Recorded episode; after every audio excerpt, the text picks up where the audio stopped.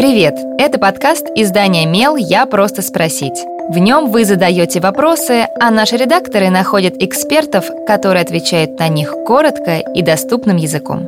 С вами Кристина Бедняк, продюсер и ведущая этого подкаста.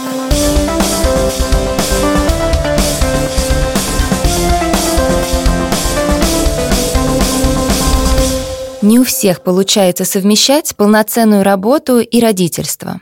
Поэтому некоторым мамам и папам начинает казаться, что ребенок от них отдаляется. Психолог Марина Быкова рассказывает, как быть в таких ситуациях, и что порой не нужно сворачивать горы, достаточно лишь душевного разговора в такси или перед сном.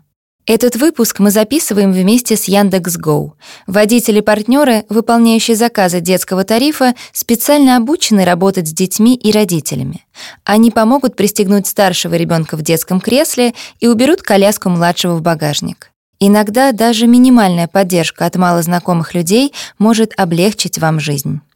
В этом году мой сын пошел в школу, а я, спустя долгое время работы на фрилансе, наконец вышла в офис.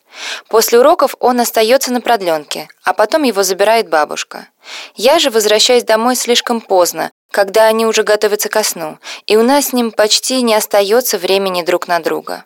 От этого я испытываю постоянное чувство вины. Быть работающей мамой первоклассника – это какое-то отдельное испытание, к которому я оказалась не готова. Как не сойти с ума от угрызений совести? Поступление ребенка в школу – это новый этап как для него самого, так и для членов семьи. Нормально, что мама испытывает беспокойство. Сын становится более взрослым и самостоятельным. Активная роль мамы постепенно снижается.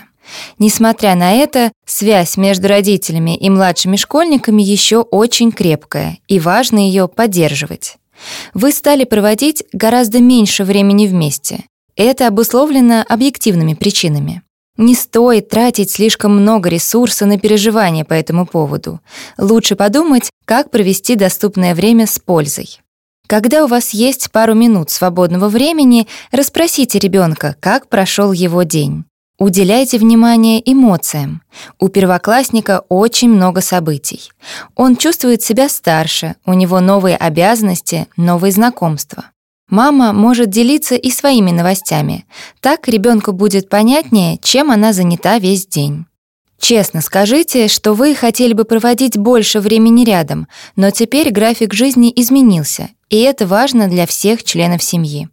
Для любых отношений важна искренность, а с детьми тем более. Обсудите совместный выходной или вечер, когда вы сможете освободиться пораньше. Конечно, другие взрослые теперь проводят с ним больше времени, но это не означает, что вы теряете свою ценность, как любящая и любимая мама. Ребенку важно, чтобы внимание ему уделяли регулярно. То, что волновало сегодня, может стать совсем неважным завтра, ведь постоянно происходит столько всего.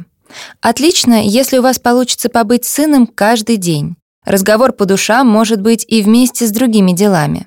За завтраком или перед сном. Здорово, если у мамы с ребенком есть свои маленькие ритуалы.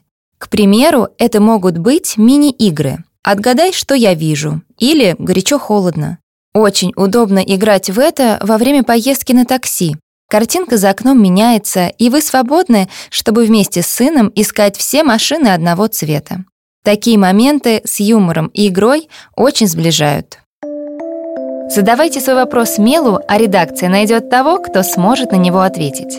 Пишите в наши соцсети или на почту feedback эм. Мы не раскрываем имена, так что вопросы могут быть любыми.